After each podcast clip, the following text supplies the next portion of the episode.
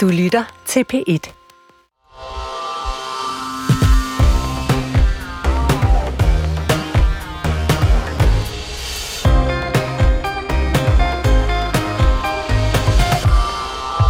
...22 ud af Gazastribens 36 hospitaler er ude af drift. Sådan lød meldingen i går fra Verdenssundhedsorganisationen WHO i de palæstinensiske områder. Og her til morgen, der er vi vågnet op til den her nyhed.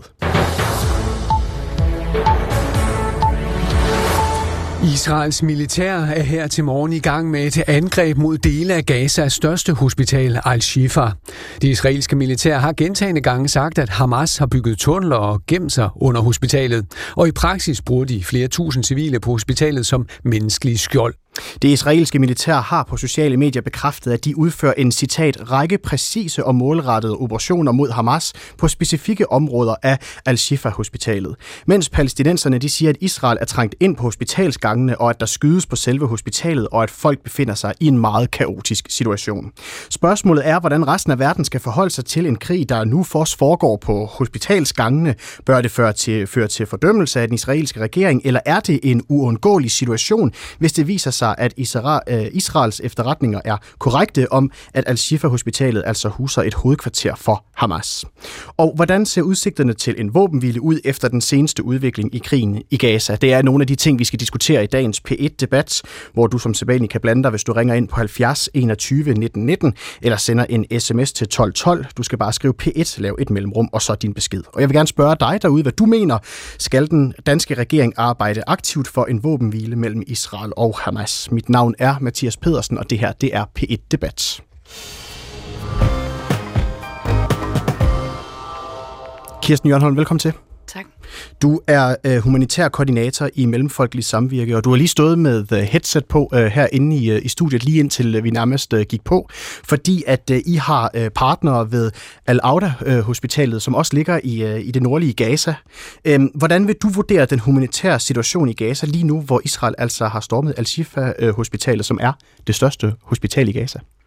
Den er helt katastrofal. Det, jeg lige øh, stod og hørte før, var en lydoptagelse fra Dr. Ahmed på Alauda Hospitalet. Og øh, det han fortæller, det er jo, at de øh, allerede for en uge siden slukkede for deres store generatorer, som er dem, der holder hospitalet i gang. De kører på batterier, de kører på solceller, de kører på pandelamper og på øh, lys fra mobiltelefoner. Øh, han fortæller, at øh, her i weekenden, der havde de omkring 20 øh, kejsersnit, de lavede under de her forhold. De har ikke anestesi. Han har lige fortalt nu, de har fået en fem måneder, der er en fem måneder gammel baby, altså en øh, for tidligt født, et for tidligt født barn, der har brug for øh, operation også.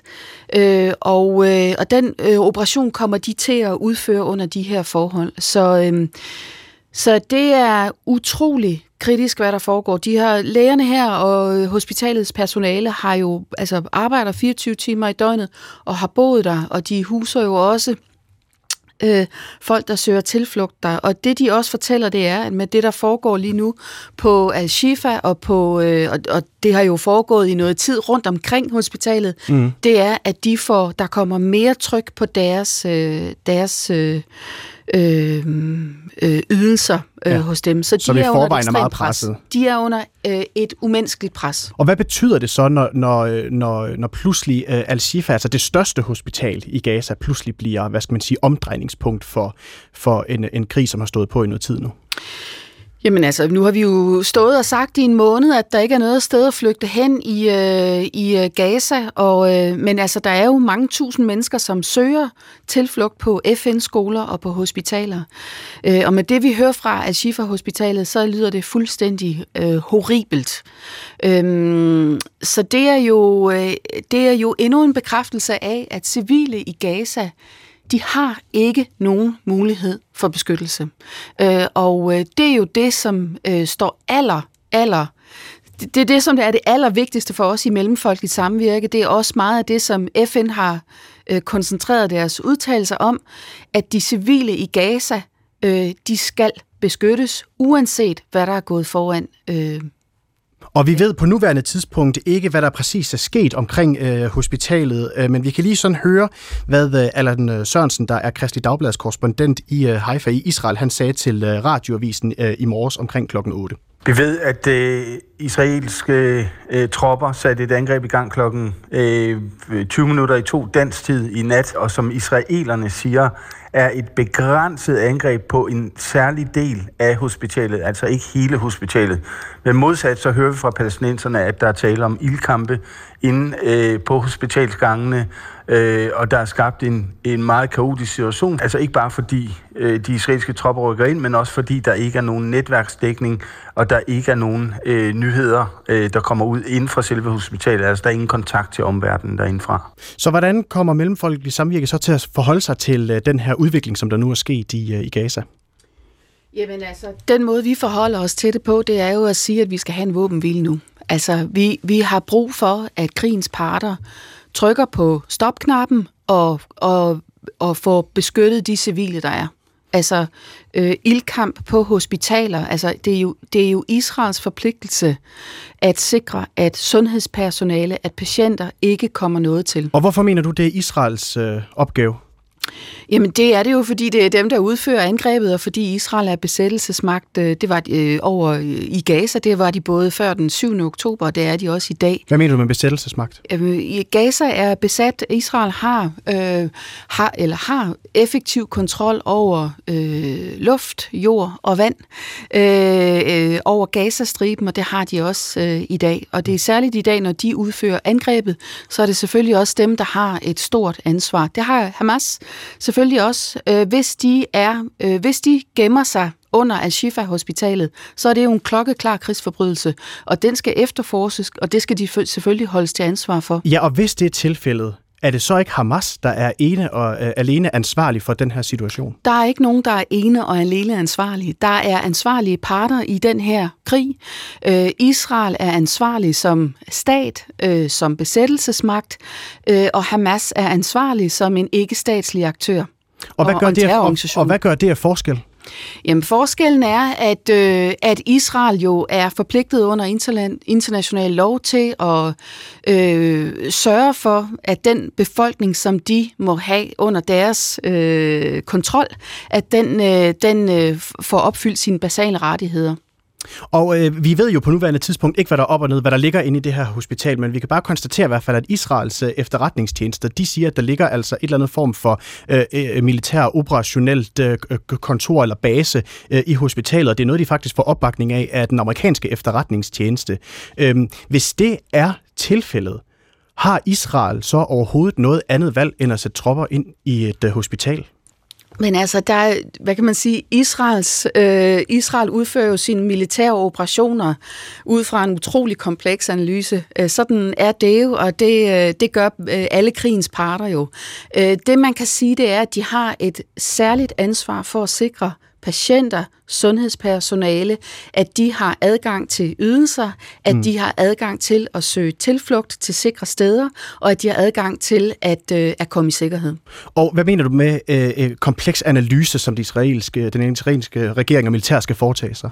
Jamen, hvis at det viser sig, at Hamas gemmer sig på det her øh, hospital eller under, og, og at de måske også har eller alle, øh, har holdt gisler, øh, israelske gisler øh, fanget under hospitalet, øh, så er det selvfølgelig en krigsforbrydelse, og det, det, øh, øh, det må de jo forholde sig til, men altså krigens regler er jo øh, det, der beskytter civile, og det er det, vi holder fast i. Michael Åstrup, velkommen til. Jo, tak. Udenrigsordfører for Venstre og formand for Udenrigspolitisk Nævn. Altså, som, øh, som vi jo lige har nævnt, det er svært at sige, hvad der lige præcis er op og ned, og hvad der lige er foregået øh, her til morgen. Det er vi ikke lige sådan helt fuldstændig klarhed over øh, endnu. Men der er i hvert fald foregået en militær øh, aktion i og omkring øh, Gazastribens største hospital. Ja. Hvordan ser regeringen på den nuværende situation? Jamen, den er jo ekstrem øh, svær, fordi på den ene side er jeg jo helt enig i, at man skal beskytte civile så meget som overhovedet muligt. Altså ikke mindst, ikke mindst et hospital. Øh, og derfor er det jo også vigtigt at holde fast i, hvad vores nærmeste allierede øh, fortæller, nemlig via John Kirby, den nationale sikkerhedsrådgiver for Biden-administrationen, øh, nemlig at de har beviser for, øh, at Hamas som terrororganisation decideret har haft kommandocentral, måske endda stadigvæk har kommandocentral på det her hospital. Og man kan jo også vente den om og så sige, beviset er der jo allerede ved, at der er ildkampe på hospitalets gange. Altså man kan jo sige sig selv, øh, at det er der jo kun, fordi nogen skyder igen. Øh, og derfor så er der jo altså... Men I ved ikke, hvem der skyder igen. Det ved det vi ikke på nuværende tidspunkt. Nej, det kan lige så vel være alle mulige andre, som Hamas i, altså i, i teorien. Vi ved det jo ikke. Det er bare sådan, at hvis Hamas har taget kontrol med et hospital, så siger krigens love, det er jo meget, meget klart at så forsvinder den beskyttelse, som et hospital jo også har. Mm. Altså det siger jo sig selv. Det kan jo ikke være sådan, at terrorister kan løbe ind et eller andet sted og så sige, nu har vi helle, øh, I kan ikke skyde på os, I kan ikke fjerne os som terrorister, fordi nu står vi et eller andet sted. Så krigens lov er faktisk meget klar på det her område. Og derfor så er jeg jo meget, meget klar i, at det er Hamas, som åbenbart igen igen er 100% ligeglade med den befolkning, de påstår, de kæmper for. Fordi de bruger dem jo igen og igen som skjolde. De kaster dem ind foran sig, ikke mindst de så svage mennesker, som det, der foregår på mm. hospitalet. Og jeg lover, vi skal nok øh, dykke meget mere ned i øh, krigens lov, fordi vi har også en militær jurist, som vi skal præsentere lidt senere i øh, programmet. Jeg vil godt bare tænke at vende tilbage til den nuværende situation. Altså, øh, hvis det nu viser sig, at der ligger en øh, militærbase under eller i øh, det her hospital her, har Israel så ikke nogen som helst former for ansvar for den humanitære situation, som det skaber efterfølgende, når man vælger at gå ind i landets øh, største øh, hospital? Jo, og derfor er jeg jo også glad for, øh, at Israel op til øh, den her militære operation, antiterroroperation, som de lavede, det var, at de faktisk forsøgte at evakuere befolkningen derfra, der blandt hospitalet. Var det en svær, svær opgave? Ja, Altså det er det jo selvfølgelig. Jeg forstår udmærket godt, at der er nogen, der sikkert var for svage til at blive evakueret, alt muligt andet. Alt det forstår jeg.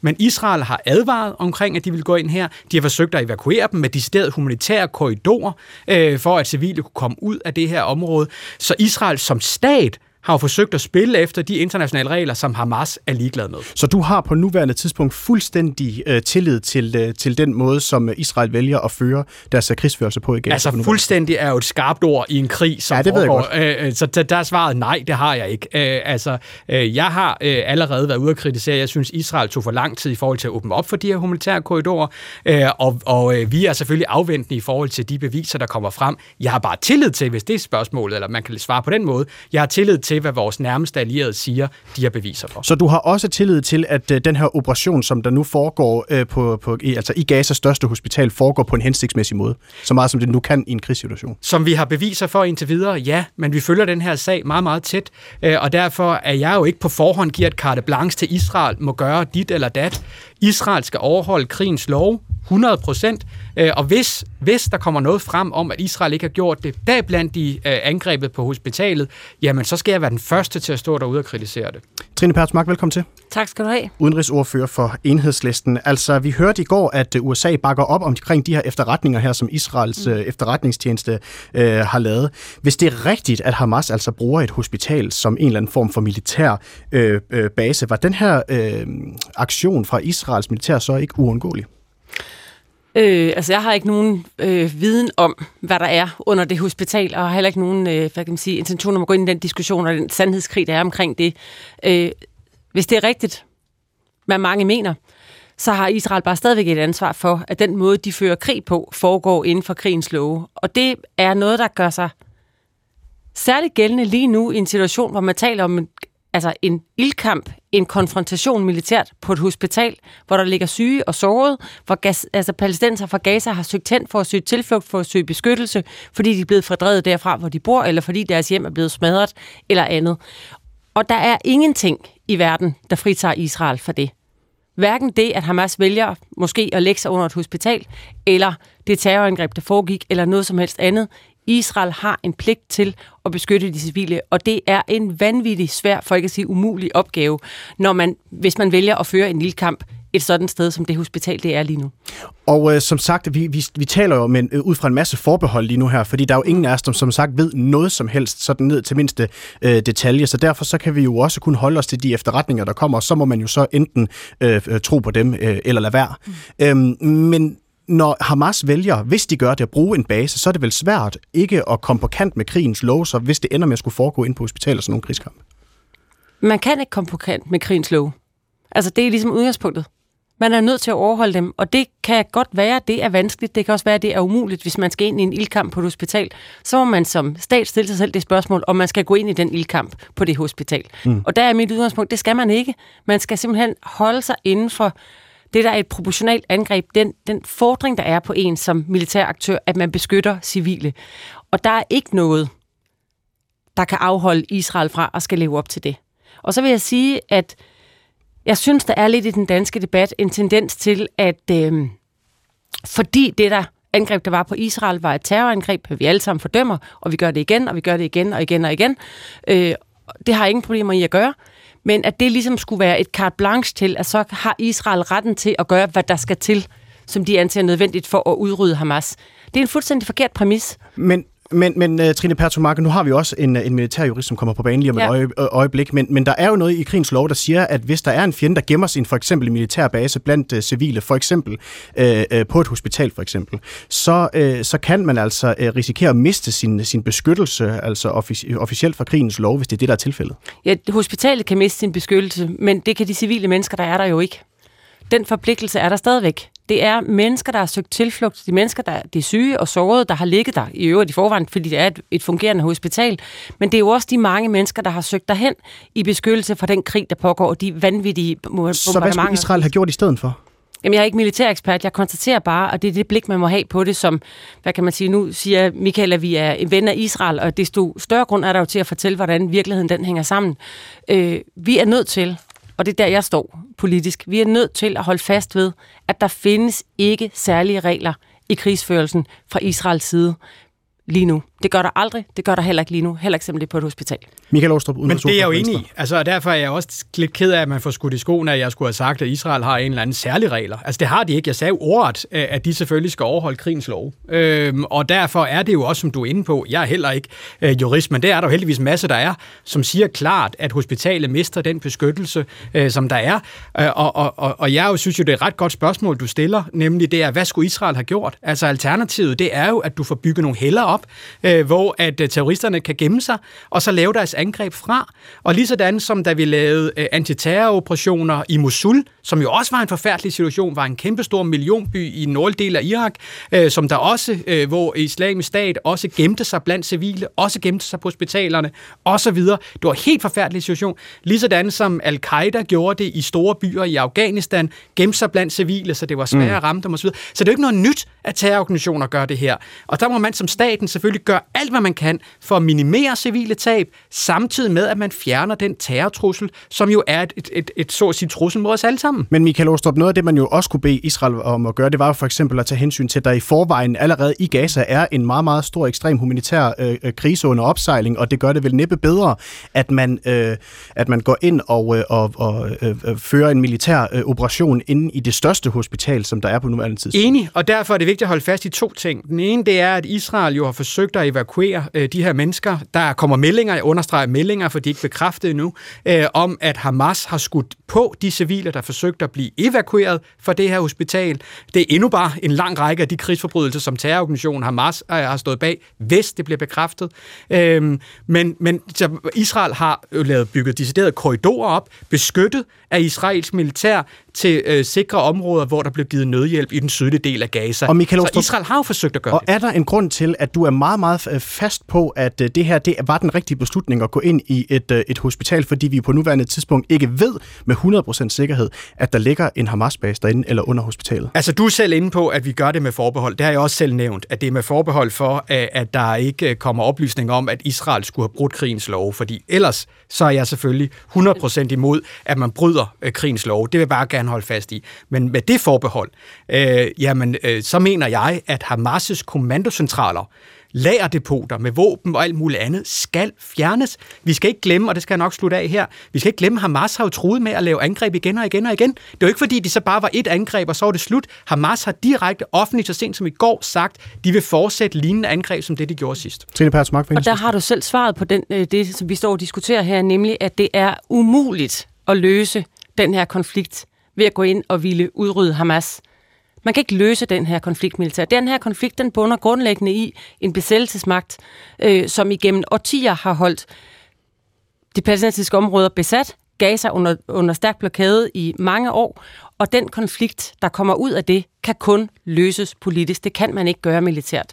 Fordi de ting, der skal til, de foregår ved et forhandlingsbord, og ikke, ikke på en slagmark. Heller ikke som slagmarken af et hospital, eller slet ikke, når det er der. Og så vil jeg sige, jeg synes, du bliver lidt fanget i det, som er øh, regeringens diskurs omkring det her med krigens love. Øhm, det er jo rigtigt, der er ingen af os, der er folkeretseksperter, eller krigens love eksperter. Øh, og derfor så må man jo, øh, og den dag, man kan få det afklaret juridisk, ligger meget langt foran os. Det, vi skal tage stilling til, det er her og nu. Og den politiske vurdering kan jo godt være, at man faktisk mener, at der er tale om noget, der kvalificerer til at være krigsforbrydelser, eller er krigsforbrydelser. Og så må man politisk tage stilling til det. Og man kan ikke på den ene side dømme, at jeg er enig i, at Hamas begår krigsforbrydelser. Øh, men det mener jeg faktisk også, at Israel gør. Og derfor så er det nødvendigt, som igen, nu siger det bare dit eget sprog, ven af Israel. Altså det, det demokratiske svar er bare nødt til at være bedre. Vi er nødt til at vise, at vi mener det med folkeretten, beskyttelse af civile og krigens love. Og det er man ikke, når man ser igennem fingre med den måde, som krig, Israel lige nu fører krig på. Godt. Kirsten Jørgenholm, værsgo. Hvor Jeg synes, det, øh, det Michael øh, siger, illustrerer jo, hvad det er for en situation, civile står i i Gaza. Altså, øh, vi fokuserer naturligt i dag på hospitaler, men den humanitære situation i hele Gaza, ikke bare i det nordlige, er jo katastrofal. Altså, øh, i det nordlige er der øh, nærmest intet humanitært rum til øh, at, øh, at yde nødhjælp. Der har ikke været fungerende bagerier, øh, der kunne levere brød øh, siden den 9. november. Øh, i, de, I det sydlige, der øh, øh, har vores, allerede i sidste uge var vores partnere derhen, at de kun havde en dåse mad at give til de familier, de, øh, de hjalp på det tidspunkt. Der kommer en brøkdel af det, der er behov for ind øh, via grænseovergangen til Ægypten. Mm. Øh, den kontrollerer Israel som besættelsesmagt.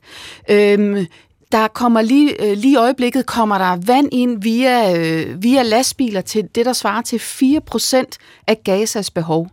Øh, så øh, vi fokuserer på hospitalerne i dag, men, men den humanitære situation og beskyttelsen af civile i hele Gaza, mm. både nord og syd, den er der ikke.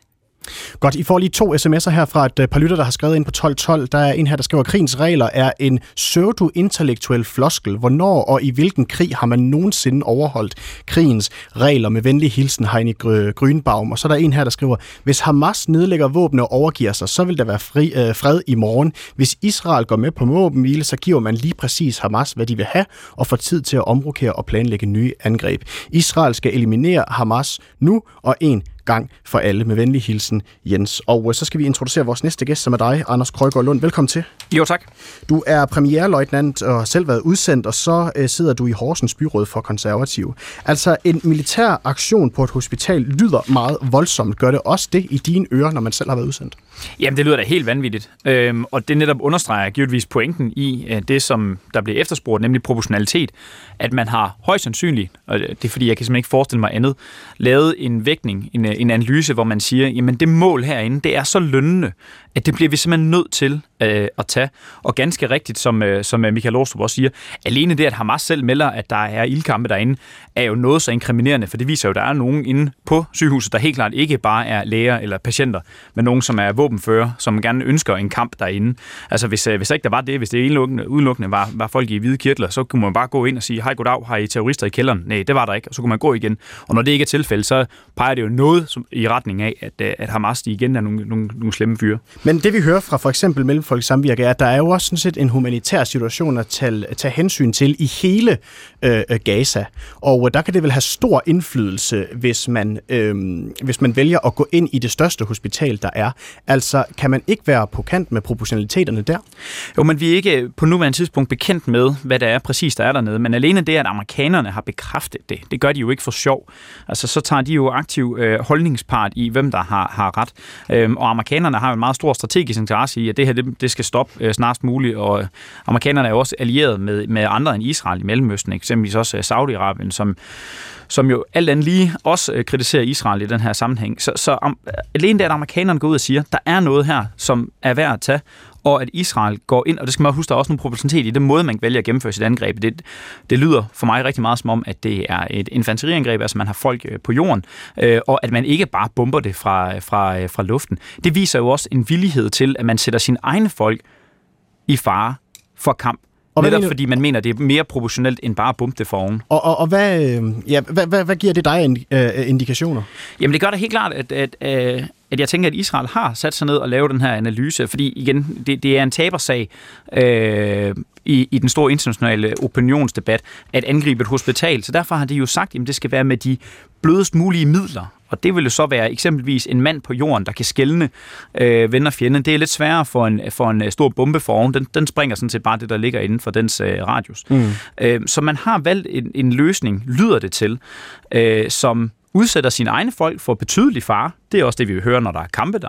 Øh, men som så måske samtidig er der, hvor man har mulighed for at differentiere, som er jo også en af de her væsentlige punkter i, i krigens lov, det er, at man skal kunne øh, skælde øh, fjende, øh, fjende og, og, og civile i de her tilfælde her. Mm-hmm. Så, så for, for mig lyder det virkelig som om, man har taget det mindste onde, og så er man øh, af nødvendige årsager. Men en ting er, øh, Krøgerlund, den her måde, man ligesom sådan tilrettelægger en militær operation på, noget andet er de eftervejer, som det kan give efterfølgende, og øh, når vi hører, at, at vi er på randen af en humanitær katastrofe, hvis jeg spørger mellem folkets samvirke, så er vi der jo nok allerede, mm. øhm, så kan det vel kun være med til at eskalere den situation, når man vælger at, at sætte sig på øh, det største hospital i Gaza. Ja, givetvis, men jeg må også bare minde om, at man bombede også øh, Berlin fuldstændig sønder og sammen i 45, da der stadigvæk øh, var en masse civile der, men det gjorde man ud fra devisen om, at vi skulle stanse krigen, fordi alternativet var værre. Hvis krigen blev ved med at trække ud i overvis, så ville det være værre. Man valgte jo også at smide, og nu igen, man må forstå øh, øh, principper ud fra ekstreme logikker nogle gange, men man valgte jo også at smide atombomber hen over forholdsvis civile byer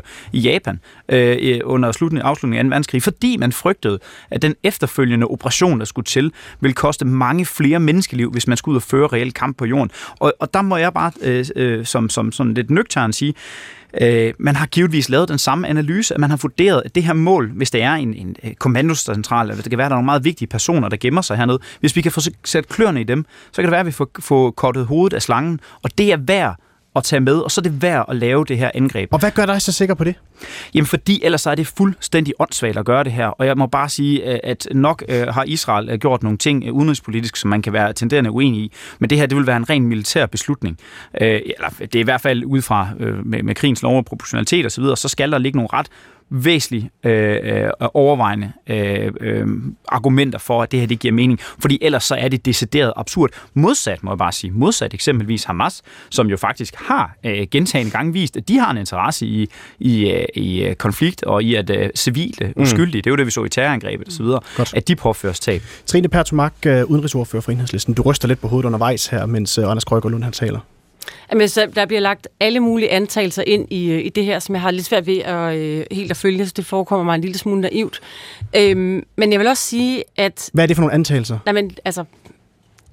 Jeg må gå ud fra, at Israel har overvejet, og at den overvejelse så ligner noget, som vi ville kunne lide. Det er jeg sikker på, at de overvejer en masse. Jeg er ikke sikker på, at den overvejelse den ligger det sted, hvor vi ville mene, den skulle ligge, hvis man skal holde sig inden for krigens, loves, øh, krigens lov og hele proportionalitetsdiskussionen. Men proportionalitet synes, betyder et øjeblik, jo ikke... Anders, Undskyld. Et øjeblik, øh, du skal nok få igen. Men jeg ved godt, hvad proportionalitet betyder. Det, der er pointen, er, det her det er et hospital. Der er hundredvis af mennesker, som ikke har chancen for at flytte sig.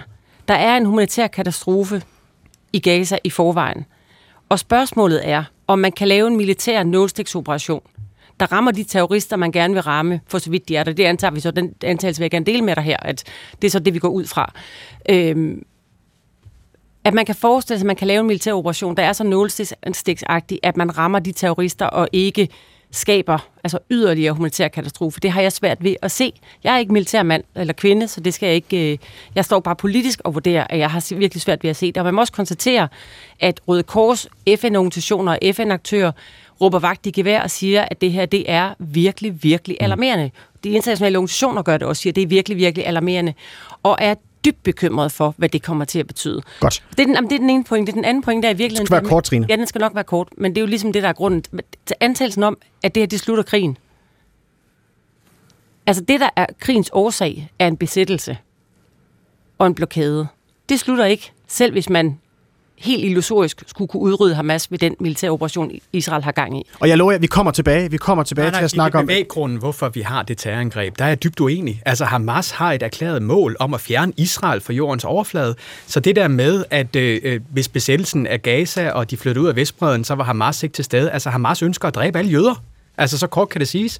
Så det er jo, man, man kan ikke bare give den bevæggrund og så sige, at der var et politisk spor til det her, når vi taler om en terrororganisation som Hamas. Det er der ikke. Jo, hvis alle jøder døde, men det ønsker jeg ikke, og det ønsker Trine jo heller ikke. Det er der ingen af os, der Øh, nej. ønsker.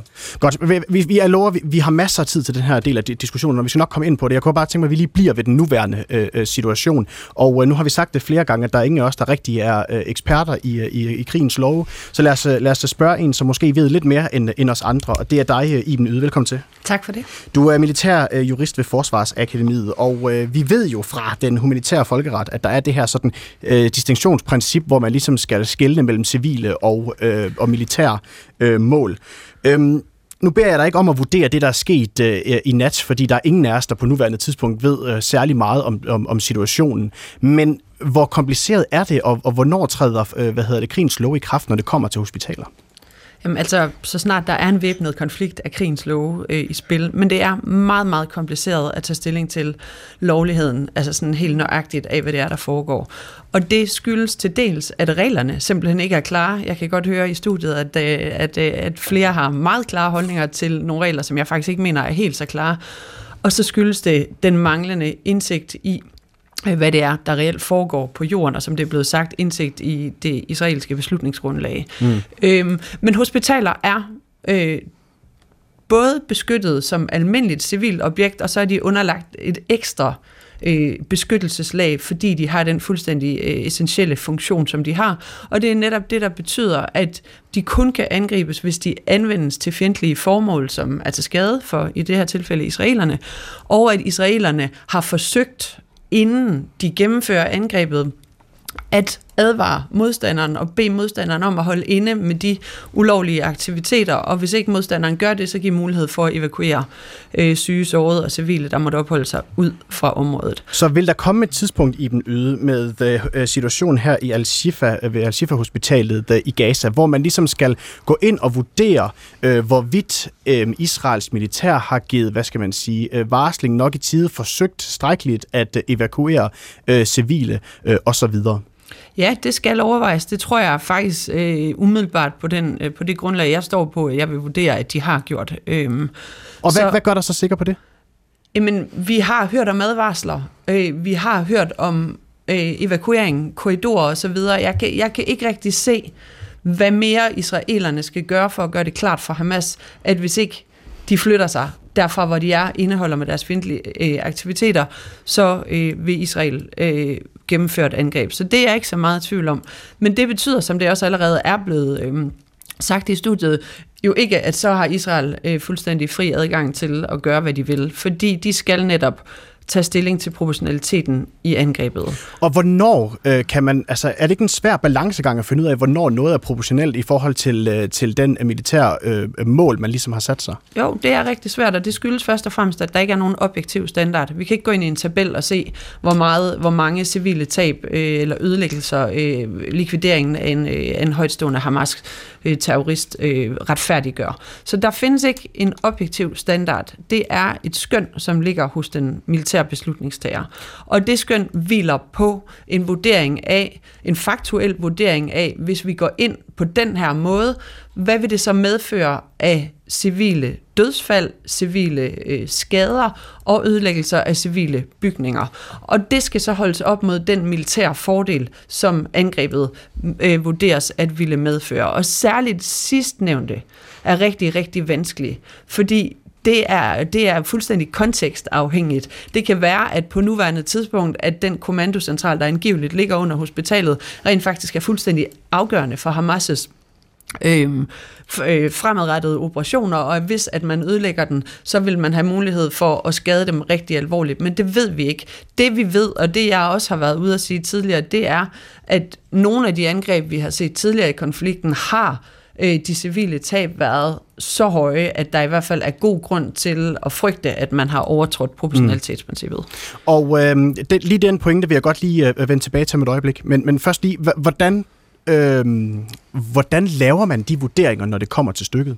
Jamen, der sidder du simpelthen og laver det, der hedder en collateral damage estimation, eller en estimering af de ødelæggelser, der vil, øh, der vil følge af angreb på forskellige måder. Du har givetvis regnet med flere forskellige scenarier, og så laver du en collateral damage estimation, en estimering af hvert enkelt scenarie kigger på, hvordan kan vi nedbringe det her yderligere? Kan vi anvende andre taktikker, andre våbentyper, så man får skåret øh, tabene ned til, altså nedbragt så vidt muligt, og så afvejer man det i forhold til den militære fordel, mm-hmm. som angrebet vil medføre. Kirsten Jørgenholm, humanitær koordinator i Mellemfolkets Virke, du markeret. Ja, altså, da, da krigen gik i gang her, der øh, hørte vi jo fra vores øh, kolleger på Alauda Hospitalet, at de også havde fået en varsling om, at de skulle øh, rykke sydpå. Øh, og det havde de ganske godt, kort tid til, og det vurderede det, at det hverken kunne de eller ville de. Øh, de kunne ikke forsvarligt forlade deres patienter, de kunne ikke flytte patienterne, de kunne ikke flytte øh, de nyfødte børn, der var der lå i kuvøser, de kunne ikke flytte gravide kvinder. Øh, Israel sørgede ikke for øh, sikre korridorer. Øh, folk følte sig ikke sikre. Øh, det er jo, hvis man skal ud på flugt, er det jo en dybt personlig beslutning. En, en fantastisk svær afvejning af, hvor kan jeg bo? Hvem, hvor kan jeg få mad fra? Er der nogen, der kan passe på mig? Har jeg en handicappet søster, som øh, er ekstra udsat? Øh, vi har masser af vidnesbyrd fra lægerne på Alauda Hospitalet, som har sagt, vi, vi har ikke afgivet lægeløftet for at efterlade vores patienter her. Mm. Altså, så øh, en varsling om, at man skal forlade et hospital med øh, patienter, øh, er ikke bare noget, man lige gør, så siger man, nå, jamen, øh, det har vi jo et sagt til jer, og nu må I jo et sejle jeres egen sø. Ej, men det, jo, ja, kom bare, kom bare øh, det er heller ikke det, øh, krigens love øh, fordrer i den her situation. Udgangspunktet er, at man giver advarslen til Hamas, som er dem, der misbruger hospitalet, dem, der kan være skyldige at beskytte, eller er skyldige at beskyttelsen, den, op, den ophører, for at få dem til at stoppe med deres aktiviteter og simpelthen forlade stedet, vil jeg antage. Hvis ikke det sker, så den tidsfrist, der angives, den skal så give Hamas mulighed for at sørge for, at de civile, der måtte befinde sig, og syge og sårede, der måtte befinde sig på hospitalet, har mulighed for at forlade det. Og der er ikke krav om, at Israel skal ind og facilitere nødvendigvis den her evakuering i hvert fald ikke klare krav, og der er heller ikke krav om, at man skal vente med at gennemføre angrebet øh, i, i timer eller dage for at sikre, at alle kan komme ud. Det loven stiller krav til, er et rimeligt tidsfrist, og det skal vurderes både på baggrund af den militære situation, men også selvfølgelig de øh, humanitære behov. Anders Krøger Lund, premierløjtnant og, øh, og medlem af Horsens Byråd for Konservative. jo tak, men altså Iben siger det ganske rigtigt her til sidst, øh, øh, ikke, ikke fordi det andet er forkert, det er jo ikke sådan, men, øh, men at det her, det er jo Hamas' skyld, Øh, øh, stadigvæk. Det bliver bare nødt til at holde fast i. Og at, at der er kampe derinde, og at det går ud over civile, jamen det er dem, der har valgt det her hospital som kampplads. Det er ene og alene Hamas. Og det her, det viser jo bare igen, at Hamas, de er, undskyld mit fransk, skide ligeglade med deres egen befolkning. Fordi hvis Hamas havde brugt de sidste mange år på ikke at grave terrortunneller, på ikke at udføre terrorangreber, på ikke at bygge bunker og alt muligt, men rent faktisk bare hjælpe deres lokalbefolkning, så kunne det jo være, at vi ikke stod i en situation, hvor, må, må, må Kirsten i rette mig, men at 80% af, af, af Gaza lever af nødhjælp øh, generelt. Altså, det er jo, det, det er jo et, et dysfunktionelt styre, vi har, og der er ingen politisk løsning, som jeg ser det, altså igen som holdningsperson, med at forhandle med folk, der har i deres charter, at, at, at staten Israel skal ødelægges. Og derfor er den her nødvendighed øh, og, og øh, proportionalitet, jamen den skal jo også ses ud fra, mm. hvem er det, der fører kampen. Og hvis vi havde en fjende, der stod, øh, øh der, der, der øh, ud, udblæste øh, til alle, at øh, alle danskere skal udryddes, og staten Danmark, nationen Danmark skal ophøre med at eksistere, så tror jeg også, vi vil øh, strække det her øh, militær proportionalitet, eller undskyld, proportionalitet og militær nødvendighed lidt mere for rent faktisk at opnå vores mål, som hedder at skabe en fred i området. Og der må jeg bare sige, at den gode herre, der, der sendte en sms, havde jo fuldstændig ret. Altså, Hamas kunne bare lade være med at, at slå igen øh, så havde Israel aldrig invaderet. Nej, lyder det her fra Trine Pertumak altså det, ja, det er virkelig utroligt naivt at sige. Altså Israel er en besættelsesmagt, har holdt Gaza i blokade i mange år, og i gennem årtier gennemført en besættelse, som krænker menneskerettighederne dagligt for de palæstinenser, der bor i de palæstinensiske områder. Der kommer ikke fred, før der kommer lige rettigheder til den palæstinensiske befolkning. Det er ligesom det, der er forståelsen af fred. Det er ikke, at Israel kan genetablere kontrollen over det, de områder, de har besat. Øhm, så på den måde er det en falsk præmis, det der. Så vil jeg sige omkring det med, at Hamas har valgt. Ja, det har de, og der er intet godt at sige om øh, Hamas' gerninger den 7. oktober, end sige den måde, som de vælger at føre krig på. Men der er ikke noget godt at sige om et modsvar, som ignorerer forpligtelsen over for de civile mennesker, der er. De 4.500 børn, som har mistet livet, har ikke valgt hverken Hamas eller at dø. De 11.000 civile generelt, der har mistet livet, har heller ikke valgt det. Og den, halvanden, mil- den halvanden million gazaner, som er blevet fordrevet fra, hvor de bor, har heller ikke valgt, at situationen skal være sådan her. Så derfor er det en, det er en skrivebordsøvelse at sige, Hamas har valgt det, ergo har vi andre lov til, eller har Israel lov til at gøre, hvad de vil. Det har man ikke. Godt. Man har en forpligtelse over for den civilbefolkning, og det vil klæde Danmark og det samlede Europa at stille sig entydigt på civile menneskers side i den her situation. Og det betyder altså, at man sender meget klare signaler til Israel om, at den måde at føre krig på er fuldstændig uacceptabel. Michael Åstrup øh, Jensen fra øh, Venstre. En skrivebordsøvelse? Uh, nej, det synes jeg ikke. Og, og ja, vi stiller os 100% på civilbefolkningens side. Det er jo også derfor, vi synes, at uh, det faktisk ville være bedst, hvis Hamas som terrororganisation ikke var der.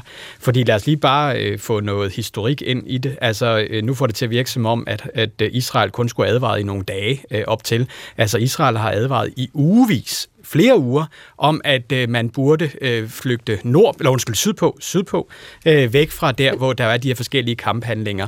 Og de seneste dage... Men Michael Åstrup, de lige præcis den, den, den, lige præcis den, et, øjeblik, et øjeblik, lige præcis den besked var FN jo også øh, ude at bede mm. øh, Israel om at trække øh, tilbage, fordi at, øh, det var jo det drejede sig om hvad, 1,2 millioner mennesker, der pludselig skulle flytte sig på, på, et- på et meget øh, smalt areal. Men fordi det er en svær opgave, for det anerkender jeg jo gerne. Det var jeg også inde på tidligere, at det er jo ikke fordi, jeg tror, det er nemt at flytte, øh, hvad der skal være ud af et hospital og alt muligt andet. Så kommer det bare tilbage til udgangspunktet. Hvad skulle Israel så have gjort? Skulle de så have ladt Hamas være der, øh, potentielt i den her kommandocentral, potentielt med øh, øh, gisler og alt muligt andet, og så skulle man have sagt, nå, nå, okay, jamen, så må vi rende rundt og så lave noget andet. Der er ikke heller øh, for terrorister øh, nogen steder. Så længe du overholder krigens love, så skal du selvfølgelig kunne ramme terroristerne, hvor de gemmer sig. Godt, og Jeg øh, apropos, ordet, ja, det er fordi, jeg har lige nogle Ja. spørgsmål til, øh, til, også til dig, øh, Iben Yde, militærjurist hos Forsvarsakademiet, fordi jeg ved jo nemlig, at øh, vi slipper dig nemlig her klokken 13, så jeg vil godt lige nå at stille dig nogle spørgsmål, inden, øh, inden vi når så langt. Ja. Fordi du har i et interview i øh, Politiken hæftet dig netop ved de her høje øh, tabstal i Gaza,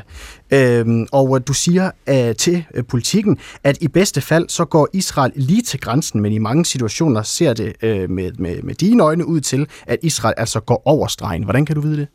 Jamen det kan jeg jo heller ikke vide med sikkerhed, men, men de meget, meget høje tabstal, som der er forlyden om, som i øvrigt ikke er bekræftet, hvilket er med til at gøre det her utroligt svært at vurdere, mm.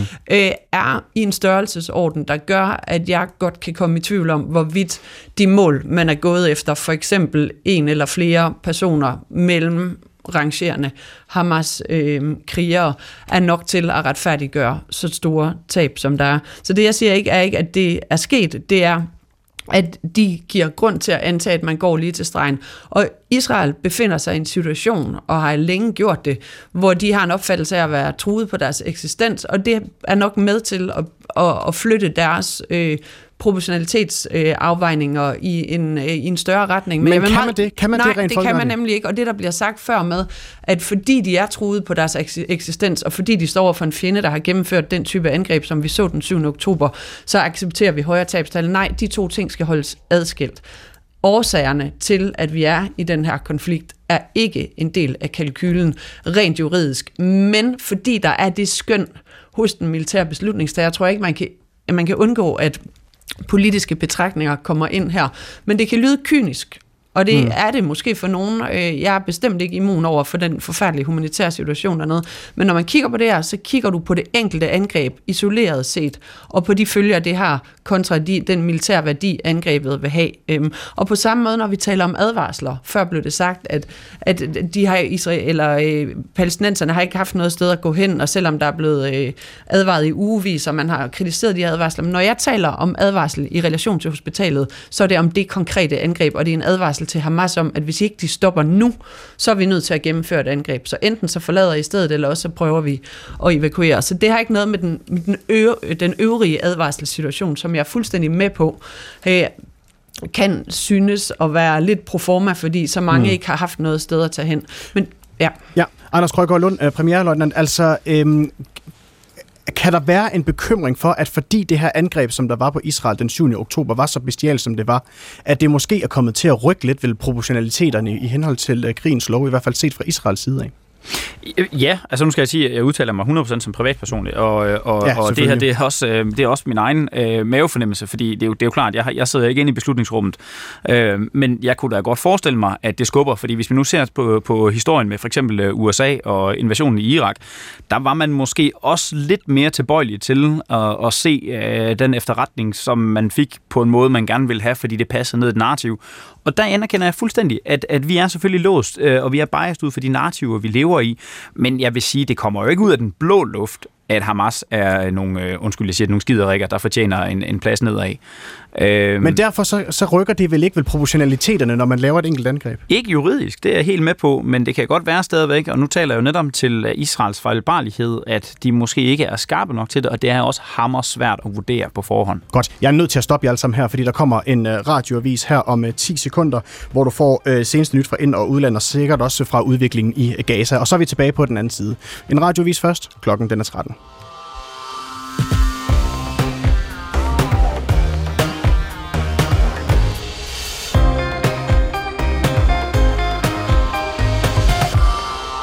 I natdans tid har det israelske militær i gang sat en militær operation inde på Al-Shifa-hospitalet i Gaza. Den israelske her mener at have dokumentation for, at Hamas benytter hospitalerne til at øh, udbygge tunnelnetværker, og der spekuleres i, at øh, Hamas også kan have en kommandocentral liggende øh, videre under hospitalerne. Spørgsmålet er i dag, om det er tid til, at den danske regering skal presse på for en våbenhvile. Det skal vi diskutere den, de, de sidste minutter her i dagens øh, P1-debat, så du kan som sædvanligt blande dig, hvis du ringer ind på 70 21 19 19. Jeg, vil, jeg spørger bare dig ganske enkelt. Synes du, at den danske regering skal arbejde hårdt og aktivt for en uh, våbenhvile? Velkommen tilbage til P1-debat. Mit navn det er Mathias Pedersen. For lige nu, der kan man både finde øh, borgerforslag, man kan finde øh, kampagner, og man kan finde øh, underskriftindsamlinger, og man kan også finde videoer på øh, de sociale medier, hvor at der er flere, som øh, altså øh, kræver øh, og opfordrer regeringen for at arbejde for en våbenhvile. Det lyder blandt andet sådan her. Kære Danmark. Kære Danmark. Vælg freden og kræv våbenhvile. Vælg freden og kræv våbenhvile. Vælg freden og kræv våbenhvile nu. Vælg freden og kræv våbenhvile. Vælg freden og kræv våbenhvile. Vælg freden. Kræv våbenhvile. Vælg freden. Kræv våbenhvile. Nu. Det her det er sådan en video, der lige nu florerer rundt på de øh, sociale medier, og derudover så øh, er der også en underskriftindsamling, som øh, du har skrevet under på, øh, Christina Rosendal. Velkommen til. Tak for det. det øh, du er filminstruktør, og øh, det her det er altså et åbent brev til regeringen, som er underskrevet af en række øh, danskere fra den danske øh, filmbranche. Jeg tror, at sidst jeg kiggede, så var I lidt op over 800, der har skrevet under øh, mm. på nuværende tidspunkt. Prøv lige at forklare, hvorfor du har valgt at skrive under på sådan et brev til øh, regeringen. Jeg tror simpelthen, at øh, nu har det her varet så længe, og øh, Øh, jeg lægger mærke, meget mærke til, at alle øh, NGO'erne og alle de internationale øh, institutioner, de begynder at sige meget entydigt fra. Og jeg ser også flere statsledere rundt omkring, der begynder meget mere tydeligt at sige fra. Og jeg tror også, at, at, øh, at øh, min egen sådan, øh, øh, hvad hedder det, oplevelse af hele den her krise her, altså har haft øh, karakter sådan lidt dobbelt horrorfilm, egentlig. Hvad betyder det? Altså, den første horrorfilm øh, var jo Hamas' helt forfærdelige øh, terrorangreb, men selve øh, angrebet tilbage, øh, hvad hedder det, for, for udrydde Hamas, har også bare vist sig at være helt fuldstændig vanvittigt voldeligt. Og det er ret hårdt, det der med at sidde og kigge på det. Øhm, og det er jo ikke nogen nyhed, at journalistiske billeder, de ændrer politiske strømninger ned i befolkninger. Øh, hvad hedder det? Det så vi også under Vietnamkrigen og alle mulige andre krige. Øh, og, det, og det har været meget voldsomt at se det her øh, udspille sig. Jeg tror, der er en ting, som hvis man skal kigge på et vendepunkt for mig, øh, det, var, det er egentlig, hvis man kigger på, hvordan at Netanyahu og hans ledelse har... Israels premierminister. Ja, øh, men også hans forsvarsminister, altså den måde, de har opført sig på, når de har udtalt sig, fordi selvfølgelig er de i en totalt traumatiserende situation. Øh, men det har været skræmmende, synes jeg. Det er så den anden horrorfilm, jeg har synes, jeg oplever. Det har været skræmmende at opleve, hvor følelsesmedrevet og øh, sådan fuldstændig øh, hævngærigt, rasende øh, stemningsleje, de har været i. Mm. Og jeg tænker bare sådan, øh, en statsleder har til opgave at holde hovedet koldt, også når der er et kæmpe terrorangreb. Og øh, en, en øh, statsleder skal afdramatisere øh, så vidt muligt. Og jeg synes, øh, hvad hedder det, hvis vi kigger tilbage på 2. verdenskrig, altså noget af det, der skete, mens at det stod aller værst til i krigen, det var jo, at der var to statsledere, der satte sig ned og kiggede på den lange bane ud og sagde, hvordan skal det her se ud, når denne her aktuelle krig er slut. Øh, det kan ikke vente til vi er færdige med det her, øh, kæmpe, den her kæmpe krigssituation. Vi er nødt til at have nogen, der insisterer på at kigge langt hen, også nu.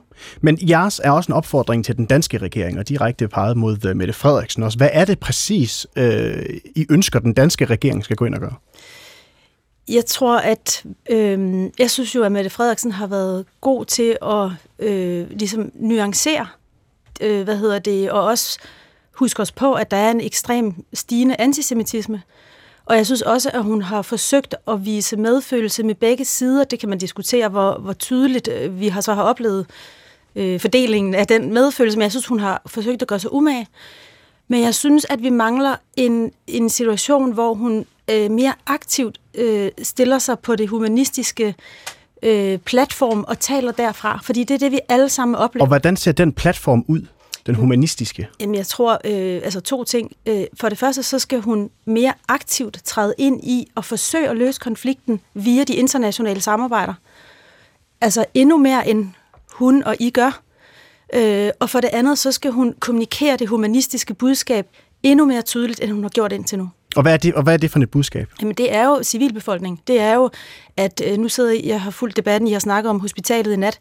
Jeg selv stoppet med at se nyhederne, for jeg kan ikke holde til det. Men vi bliver nødt til at hæve os længere op. Det er jo 40.000 civile boliger, der er blevet smadret. Det er skoler, det er hospitaler, det er alt muligt andet, som ødelægger hele fremtidsudsigten for, at det nogensinde kan blive til noget godt igen. Mm. Men den her, øh, øh den, øh, hvad hedder det, Israels modsvar kommer jo, som du selv siger, på baggrund af den første horrorfilm, som du kaldte øh, angrebet den 7. oktober, som var øh, øh meget voldsomt. Man kan jo sige, Israels øh, argumentation for at gøre det, er jo at beskytte sin egen øh, befolkning mod en terrororganisation. Er det ikke en valid grund for at gå ind og føre en, en krigsførelse? Jo, det er det, men jeg tror bare, at det der er situationen for alle os på gulvet, som ikke er en del af debatten, det er jo, at vi så kigger på, at det ser bare ikke sådan ud. Altså i forhold til alt det øh, øh, information, der kommer ud. Det ser simpelthen bare ikke længere sådan ud. Og når så alle NGO'erne siger mere og mere de samstemmende ting, så bliver vi jo så følte jeg i hvert fald, at jeg var nødt til at øh, få skrevet under hurtigst muligt, og jeg har også skrevet under på Mellemfolk, Mellemfolkelig Samvirkes mm. underskriftsindsamling, så, så det er ikke kun den, vi har lavet i filmbranchen. Michael Åstrup, øh, udenrigsordfører øh, for Venstre og formand for Udenrigspolitisk Nævn. Gør det indtryk på dig, at der kommer så mange øh, borgerforslag, underskriftindsamling og video osv. på sociale medier, som altså opfordrer regeringen til at være med til at arbejde aktivt for en våbenhvile?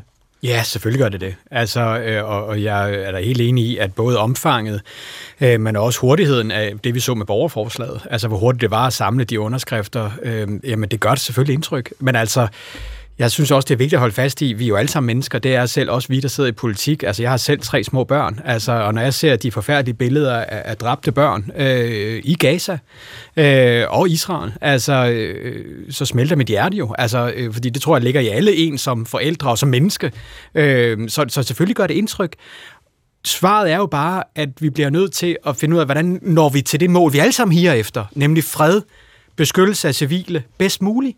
Og der er der altså bare regeringens klare opfattelse af, ja, vi har brug for pauser.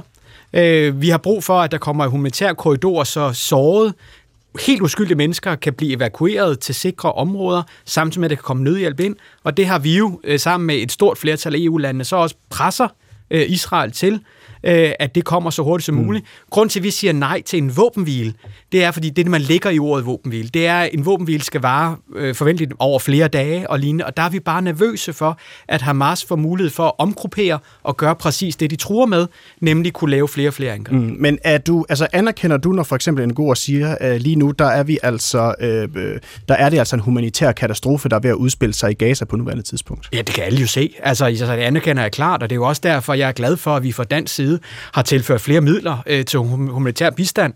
Altså, vi gør, hvad vi kan, øh, men, men det er bare rigtig, rigtig svært, når det er en aktiv krigszone, øh, fordi der er altid nogle ting, som så er der ikke veje at køre på, og hvor mm. kan du gøre sikre områder, give maden og alt muligt andet, men, men selvfølgelig rammer det os alle. Men det, der kunne hjælpe at sikre civilbefolkningen nu, det var jo, hvis for eksempel regeringen i, i, i sammenstemmende med, med mm. andre store internationale organisationer øh, og institutioner gik ud og bad begge parter om, læg våbne nu. Og der er det bare, at vi mener, at resultatet af det vil blive værre, i stedet for de såkaldte pauser, øh, vi går ind for. Fordi hvis du laver en våbenhvile, og og Hamas får mulighed for det, jamen hvad sker der så? Så bliver der bare en endnu mere øh, opskalering af flere civile Og er du sikker på, at det er det, der vil være konsekvensen, og ikke at Hamas også måske øh, øh, kan indse, at der, der er en, en humanitær katastrofe øh, om, omkring sig, og også nedlægger våbne? Kan du være sikker på det? Nej, ikke selvfølgelig kan jeg ikke det. Altså, jeg kan ikke være sikker på noget som helst i forhold til fremtiden. Jeg blev bare nødsaget til at tage til trone det, Hamas' ledelse har sagt så sent som i går, øh, nemlig at nu er de i åben krig med Israel, og de ønsker at fortsætte lignende angreb, og de vil ikke have nogen som helst. De ønsker heller ikke en våbenhvile, Hamas. Så spørgsmålet er også, hvem skal lave våbenhvilen med? Øh, fordi Hamas siger i hvert fald nej til en våbenhvile. Øh, så øh, det nytter ikke noget, Israel bare i sig selv stopper med at skyde, fordi hvis de bliver, så at sige, angrebet stadigvæk af Hamas'. Trine Pertumak, øh, udenrigsordfører for Enhedslisten. Er du også en af dem, der har skrevet under på øh, nogle af de her øh, borgerforslag eller underskriftindsamlinger omkring, at man skal kræve en våbenhvile nu? Ja, det kan du bande på, ja. Øhm, og vi har faktisk fra Enhedslistens side for lang tid siden været ude at sige, at der var behov for en våbenhvile. Jeg synes, det er... Altså, jeg må, det må sige, at regeringen har simpelthen placeret sig forkert her. Har placeret Danmark forkert internationalt. Altså, der er 120 lande, der i FN har stemt for en våbenhvile. Der er, og når jeg sidder på Christiansborg, så føler jeg mig simpelthen så alene med ønsket om ambitionen og kravet om, at man skal arbejde for en våbenhvile. Men når jeg kigger ud af mit vindue og ud i æderen, så konstaterer jeg, at kunstnere, kulturpersonligheder, øh, sundhedspersonale, jurister, unge øh, danskere med, med jødiske aner, øh, advokater, samstemmende stiller det samme krav til den danske regering. Ja, og det er jo meget... Man kan se, Trine man, og man kan se videre end Danmark. Du kan kigge ud i hele verden, og der er den samme stemning i store dele af befolkningen rundt omkring. Et ønske om, at det her det kommer til en ende, fordi man kan ikke se nogen løsning. Og det er meget fint, at så mange mennesker øh, kan Det er blive ikke bare enige meget fint, det er meget vigtigt at forstå. Ja, og, og, og, det er meget, og, og det er meget fint, at der er så mange, der, der, der bliver enige om det, men, men det allervigtigste, det er vel, at øh, Hamas og Israel kan blive enige om en våbenhvile, ellers så bliver det vel aldrig til noget. Og ser du det som værende realistisk på nuværende tidspunkt? Jamen, det, at det er jo sindssygt svært at se noget som helst realistisk lige nu, men det kommer i hvert fald ikke, hvis ikke der kommer et massivt pres på internationalt fra at arbejde for en våbenhvile. Og jeg synes, det er virkelig forstemmende, at den danske regering placerede sig, som man gjorde dengang man i FN's generalforsamling i sidste uge stemte om en resolution, der netop pålagde eller opfordrede til en våbenhvile, og i øvrigt at stoppe drabene på civile på begge sider. Så det er det er fuldstændig afgørende. Det her det kommer ikke til at løses uden international pres. Det er en internationaliseret konflikt, mm. og det har det været altid. Og lige nu er det en forpligtelse for det internationale samfund at arbejde for at bidrage til løsninger. Og det starter med at arbejde for en våbenhvile, og så kommer der et langt, langt, langt sejt spor derefter. Og Michael- Men det er nødt til at starte det. Og Michael Åstrup, han er bekymret for, at hvis man laver en våbenhvile, så får øh, Hamas muligheden for ligesom at samle sig og så lave et lignende angreb, som man så den 7. oktober. Har du den samme bekymring? Sagen er, at med våbenhviler, der kræver det jo, at begge parter går ind i det. Og først at bevæge sig ned ad et spor, hvor man starter diskussionen om en våbenhvile, er det afgørende. Jeg synes, den debat, vi har lige nu, ikke bare her, eller faktisk ikke så meget her, som i den øvrige debat, er enormt brutaliserende og dehumaniserende. Og den glemmer, at det faktisk, at der er en helt civilbefolkning, der er taget som gisler i den debat, vi står og har. Mm. Og for hver gang, der går et, øh, en time, hvor der ikke bliver presset på for en våbenhvile, så er der flere civile mennesker, der må lade livet, eller bliver fordrevet fra, hvor de skulle, være vokset, hvor de skulle bo, eller hvor de bor. Men du er ikke Og bekymret er- for, men du er ikke bekymret for, uh, Trine Pertumak, at Hamas, hvis, hvis der bliver lavet en våbenhvile, så øh, øh, får de samling igen og laver et lignende angreb, som de gjorde mod Israel den 7. oktober. Jeg er faktisk mere bekymret for, hvad den fortsatte voldsspiral, den kommer til at betyde for en fred på den lange bane. Lige nu, der mister mennesker livet og bliver dræbt af bombardementer. Der sidder gisler, som Hamas har taget også til fange på Gazastriben. Den israelske civilbefolkning er hundeangst for deres, øh, for deres liv og levnet. Og det her, det kommer ikke til at bære ved til noget, der peger i retning af fred og fordragelighed. Tværtimod. Og jeg tror i øvrigt, at det kommer til at radikalisere den palæstinensiske befolkning så, så jeg skal bare forstå dig, jeg skal bare forstå dig ret, så du er faktisk øh, mere bekymret for, hvad det gør på lang sigt, end om, om det resulterer i endnu et terrorangreb mod Israel. Jamen, jeg tror ikke på det. at Det er jo svært at sige, at man tror på, at der kommer et terrorangreb mere. Altså, vi vidste jo ikke, at det ville komme den 7. oktober. Pointen er jo, at hvis du går ind politisk og arbejder for, at der skal komme en våbenhvile, og der kommer en våbenhvile, så er der alle mulige andre brikker, der skal være til stede, for at det kan lade sig gøre i praksis. Jeg tror faktisk på, at man i virkeligheden på lidt længere sigt skal operere med noget, der handler om en FN-styrke, der skal være til stede til at sikre øh, den stabilitet og fred, der skal, der skal komme, så der bliver et rum for den politiske forhandling. Nu ved jeg godt, det er et stykke lidt længere ned, end det her program, og, og den her uge, den er. Men, men vi er også nødt til at have de lange briller på. For der findes ikke nogen kortvarig løsning. Der findes, eller findes en løsning på den korte bane. Det gør der kun på den lange bane. Mm. Men det starter altså med, at der kommer våbenhvile, så der kan komme ro på, at der kan komme humanitær hjælp uden nogen som helst former for begrænsninger. Anders Krøjgaard Lund, du er stadigvæk med os, premierløjtnant og medlem af Horsens Byråd for Konservative. Altså, øhm, der er en, øh, en, en, en bekymring også for, at hvis man øh, fortsætter den her kamp, øh, som, som den kører lige nu, så har det altså nogle fuldstændig uoverskuelige konsekvenser på den lange øh, bane. Synes du, at det er ved at være på tide, at regeringen melder sig mere aktivt ind i en kamp for at få etableret en våbenhvile i Gaza?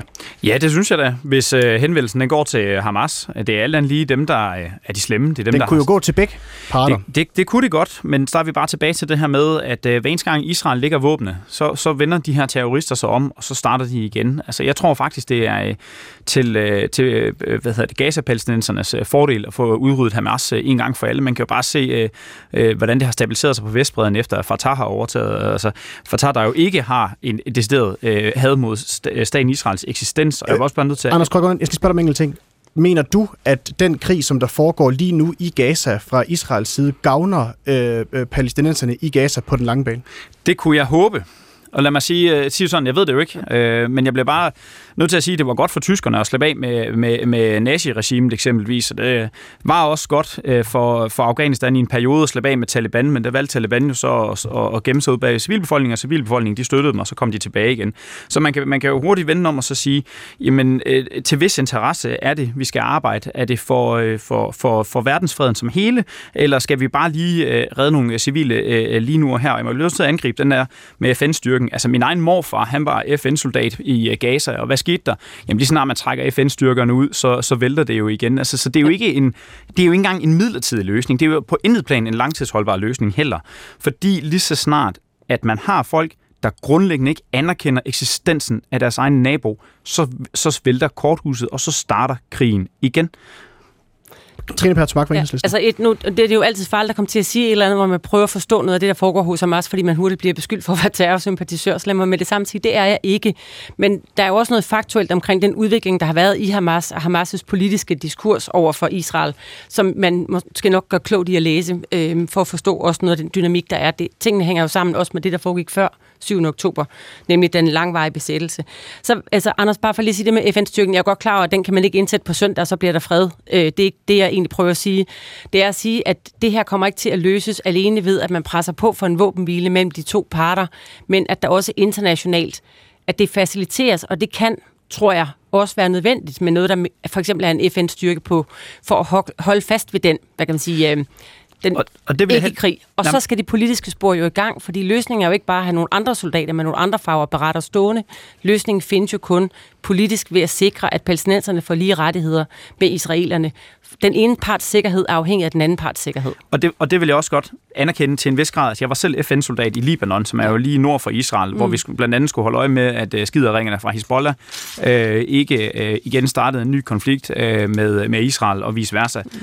Men, men altså, der var jo ikke nogen ved deres fulde fem, der gik og frygtede, at det var Israel, der skulle starte den konflikt. Altså, alle ved jo godt, at det er Hezbollah der, der er de slemme, og det, derfor skal du også starte med at sige, hvis du vil have en FN-styrke, så skal de indsættes på et mandat, der hedder, at de skal overholde krigens lov, og hvis Hamas igen laver terror, så skal de med våben kunne bekæmpe Hamas, og så skal de igen stå over for de samme overvejelser, nemlig skal vi angribe et hospital, hvis de har et hovedkontor dernede eller en mm. operationscenter. Så du kommer til at stå med præcis de samme øh, øh, problemer. Den ene forskel er, at lige nu der, der har den ene part en jødestjerne på skulderen, Godt. og hvis det, ellers så er det en blå hat. Det er en ene forskel.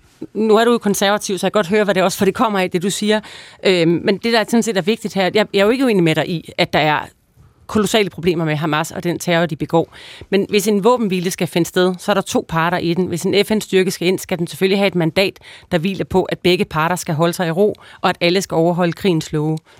Godt. I får lige, jeg, I, jeg, jeg har godt set, I skal nok få ud herovre. Øh, I får lige to korte uh, sms'er først her. Der er en her, der skriver, jeg er bange for civile tab er et nødvendigt onde, hvis Israel vil gøre en ende på Hamas. Hamas overholder på ingen måde krigens øh, regler, lige så lidt som Taliban og islamisk stat. Det er forfærdeligt, men nok desværre uundgåeligt med venlig hilsen. Dennis Halvorsen fra Middelfart. Og så er der en her, der skriver, selvfølgelig skal regeringen arbejde for våbenhvile. Tolerancen over for Israel er alt for høj, i det civile er taget som gisler af bomber i uvis. Israel er øh, besættelsesmagt både i Gaza og på Vestbreden og har lavet terrorangreb om til en total krig. Med venlig hilsen Peter Andersen fra Brønde. Nu kigger jeg over øh, på dig i igen, Kirsten Jørnholm, altså humanitær koordinator i Mellemfolkelig Samvirke. I står jo også bag en under, øh, underskriftindsamling om en øh, våbenhvile nu. Øhm, det israelske militær, de har jo sådan set i dag øh, oplyst, at fra klokken 11 til klokken 15 dansk tid, så vil der være pauser øh, af humanitære øh, årsager i, øh, i, i nogle øh, kvarter i Gaza. Øh, hvad kan den her pause gøre i disse områder?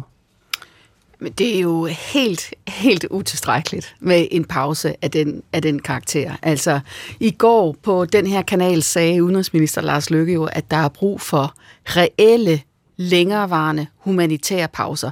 Jeg kunne rigtig godt tænke mig, at han havde sagt, at vi har brug for en klokkeklar våbenhvile, men der er ingen tvivl om, at øh, nogle timer, det er langt, langt fra nok. Der og... er masser af brækker, der skal være på. Man kan slet ikke, øh, man kan slet ikke øh, genetablere den civile infrastruktur på så få timer. Der er jo brug for alt. Mad, vand, sikre veje, øh, hospitalerne, altså de er jo ude af drift. Det var det, du startede med at sige. Mm. Øh, på nuværende tidspunkt, så er der jo øh, flere her ved bordet, som måske kan, kan, kan, kan, kan, godt kan se det sådan lidt vanskeligt at få de her to parter til at skulle mødes på nuværende øh, tidspunkt om en våbenhvile. Hvorfor er det så ikke nok med humanitære pauser? Jamen, der er indgået våbenhviler før mellem Israel og Hamas, og det øh, kommer der forhåbentlig igen. Øh, jeg skulle hilse at sige, at jeg har rejst på øh, i Gaza og Vestbreden siden 1997. Livet på Vestbreden under Fatah øh, og under israelsk besættelse er ikke nogen fest. Der er også militære operationer. Der er også folk, der dør. Øh, der er øh, folk er enormt presset på deres indkomster på Vestbreden. De har øh, de er, risikerer livet, når de bevæger sig ud på vejene for at passe deres arbejde. Øh, det, der er ikke anden vej ud end en våbenhvile nu, og så en, en, et kig på, hvordan kan vi øh, få ekstremerne på begge sider øh, begrænset. Det er jo sådan, nu har vi snakket om, at Hamas gerne vil øh, udrydde Israels øh, eksistens, men der er jo også stemmer på israelsk side, som siger, at nu skal vi igen se en Nakba mm. og i Gaza. Øh, de, de civile lider jo under, at der er folk, som øh, vil udradere hinanden. Det bliver vi simpelthen nødt til ja. at, at se fra den danske regering og fra det internationale samfund, at man siger, det er uacceptabelt. Der er vi kommet videre, og det er krigens regler og international lov, som er vores eneste sikring. Og det burde vi i Danmark, som er et lille land uden en stor militærmagt, det burde vi være dem, der allerførst siger. Men lad os lige få lidt fakta ind på bordet, fordi det er fuldstændig rigtigt, der er ekstreme kræfter i Israel. Det har der altid det været. Regering. Øh, men det er absolut ikke regeringens holdning. Altså det er absolut ikke Israels regerings holdning, at man bare skal slå alle ihjel. Undskyld, jeg siger, det kunne de jo have gjort. De kunne have smidt på atombomben. Det har de. Øh, og det har de heldigvis ikke gjort. Og Men på ingen måde, nok? På ingen måde sige, at de skulle gøre, så begynder at kaste ind i debatten, som om, at Israel skulle ikke være bedre end Hamas. Israels regering, som, altså man kan bare lave en simpel Google-søgning, så er jeg voldsomt imod meget, Netanyahu-regeringen har gjort igennem årene, men at begynde at sammenligne det med en terrororganisation, som har lavet et forfærdeligt terrorangreb, synes jeg er over stregen. Mm. Men det og er derfor vel- er det vigtigt for os, at vi simpelthen siger, at i forhold til en terrororganisation, jamen der er der selvfølgelig mulighed for, at en stat, en lovlig valgt regering i et pågældende land, selvfølgelig kan lave en antiterroroperation, så længe de overholder krigens lov. Men Michael Åstrup, du sagde i, i, i, de, i de første tre kvarterer, at uh, Hamas har som, hvad skal man sige, mål at øh, udradere øh, øh Israel og, og, og, og dræbe jøderne. Ikke? Mm.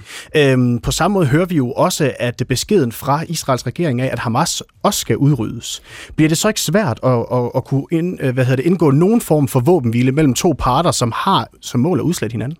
Jeg synes, der er stor forskel på, om du ønsker at udrydde en terrorbevægelse, eller ønsker at udrydde en befolkning. Og ja, jeg indrømmer gerne, det er svært at lave øh, våbenhviler med en terrororganisation. Det gjorde vi heller ikke med islamisk stat. Det gjorde vi heller ikke med al-Qaida. Altså, det er terrororganisationer, som ønsker én ting, det er at skabe ustabilitet og dræbe, dræbe så mange som overhovedet muligt. Kirsten Jørgenholm. Jamen altså, øh, det, der er jo ikke, altså, der, man, man indgår jo ikke våbenhviler med sine venner, dem indgår man med sine fjender. Og, øh, og de civile kan jo bare sidde og se på øh, alle de her forskellige ekstreme budskaber, der kommer ud. Og alt imens så øh, går besættelsen videre, blokaden går videre, øh, det er vanvittigt voldsomme de vanvittigt voldsomme militære operationer fra Israel går videre, og det bringer os ingen vegne. Så jeg synes, at, øh, at, øh, at vi bliver nødt til at have et realistisk blik på, hvad foregår der også inde i Israel? Hvad er det for nogle kræfter, der styrer? Hvad er det for nogle ekstremer, vi står overfor? Det, det, hvis ikke, at politikerne har et blik der på de ekstreme udmeldinger, der er på, på, på, øh, fra alle parter. Og nu du siger, at man er nødt til at tage et kritisk blik på Israels øh, regering. Hvad er det så præcis, du gerne vil have, at den danske regering skal gøre i den henseende? Jamen, sige ordet våbenhvile og meget, meget klart gå ind øh, og øh, for eksempel støtte op om Macrons udmelding om, at en våbenhvile er nødvendig nu. Øh, det øh, synes jeg vil være meget passende.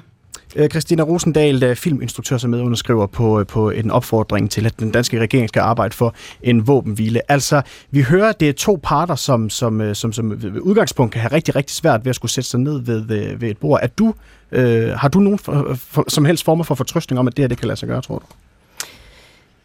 Ja, selvfølgelig har jeg det det. Altså, hvad hedder det? Jeg har da masser af håb, øh, og jeg tror bare, at, at øh, at jeg har mistet min tillid til, at øh, Netanyahu med hans overdrevne følelses øh, med revne måde at føre sit lederskab på, evne, vil evne at styre øh, os alle sammen igennem en konflikt, det, den, den, det har jeg simpelthen mistet tilliden til. Jeg tror, at der er brug for nogen, der kan gå ind og der afdæmpe konflikten mellem den er lige nu. Altså afdramatisere det med det samme, og så må, der jo, så må man jo løse problemerne på bagkanten. Der har jo aldrig været en konflikt i nogen, hverken private eller øh, statslige sammenhæng, der er løst ved, at man overeskalere tingene. Mm. Øh, det er jo dårlig ledelse. Det er simpelthen dårlig ledelse. Er det dig, der rummer, uh, Anders ja, det, det, sige, Lund, det, medlem af borgerrepræsentationen i uh, Horsens Kommune og så præ- premierlundet for konservativ? Ja, jeg kan nævne mange eksempler på konflikter, der er løst med militær magt. Altså grundlæggende så er militær magt jo uh, politik med andre midler, som man siger. Altså, og folk bliver ved med at kæmpe, lande bliver ved med at kæmpe, så længe de mener, at de har en, uh, en position, de kan forbedre ved at gennemføre kampen. Altså kig bare til Rusland og Ukraine, der er også altid de her fredselskere, uh, undskyld, uh, uh, for det er ikke for at virke nedladende, men der bare siger, at I kan bare lave våbenhvile. Ja, ja, hurra, og så starter uh, russerne bare en ny offensiv.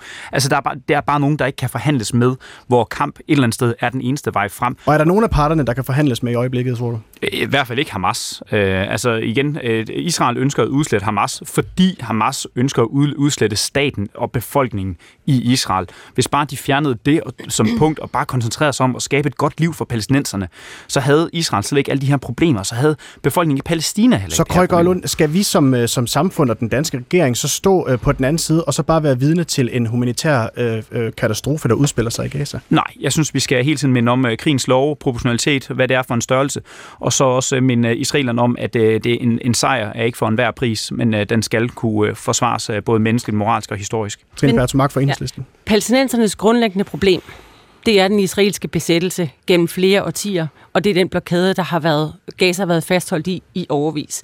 Jeg er nødt til at sige, at det er ikke ens fjendes karakter, der afgør, hvordan man må svare. Altså med, den, med andre ord, terror kan ikke begrunde og berettige et land til krigsforbrydelser. Og Israel er simpelthen nødt til at finde nogle bedre svar.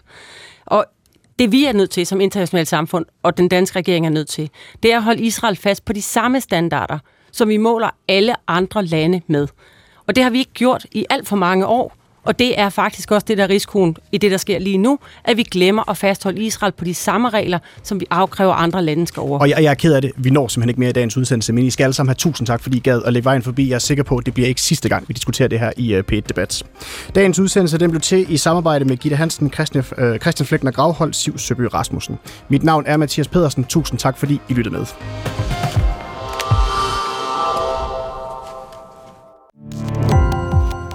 Gå på opdagelse i alle DR's podcast og radioprogrammer. I appen DR Lyd.